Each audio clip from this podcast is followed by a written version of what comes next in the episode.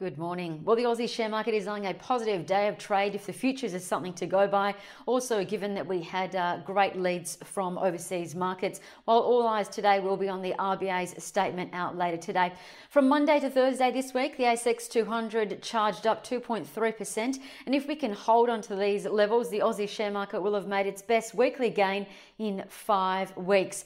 Today, it's important to note that we do have solid leads to follow. Global equities were high overnight. Tech stocks up the most, and the oil price uh, held its ground at around $23.74. Gold lost a bit of touch, getting as low as 1725 an ounce as money was put back on the equity table. Now, in the US, the S&P 500 ended 1.2% higher, the Nasdaq up the most 1.4%, and the Nasdaq is also in positive territory for the year.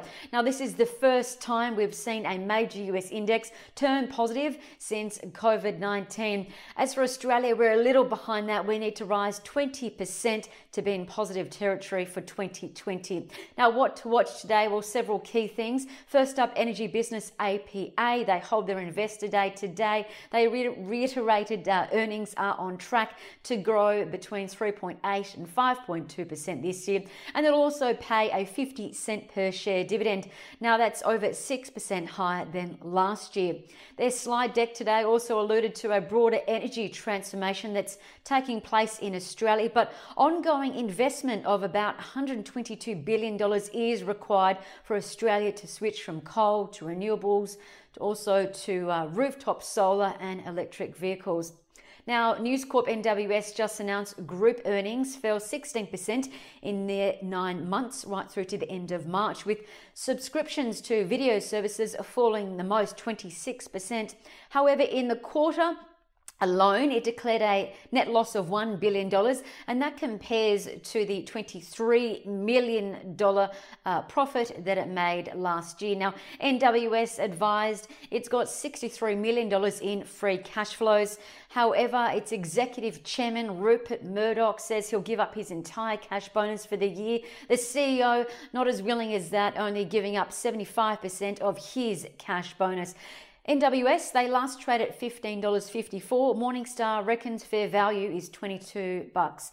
Now Macquarie just announced full year results. Profit coming in at $2.7 billion for the full year ending March. Now, that's 8% less than last year. And if you just compared that drop to the major banks, you'd see that Macquarie is somewhat on a pedestal.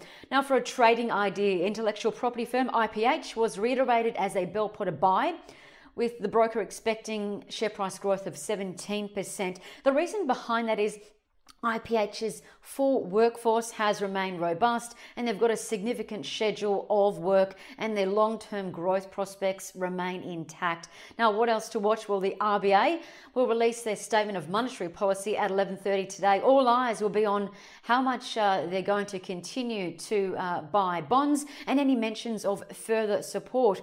We know bond purchases so far have totaled 50 billion dollars with that new money flowing into the economy. But the RBA mentioned uh, earlier this week they want full employment. We know unemployment numbers are out next week and expected uh, to be very bleak. So you expect the RBA to make further support.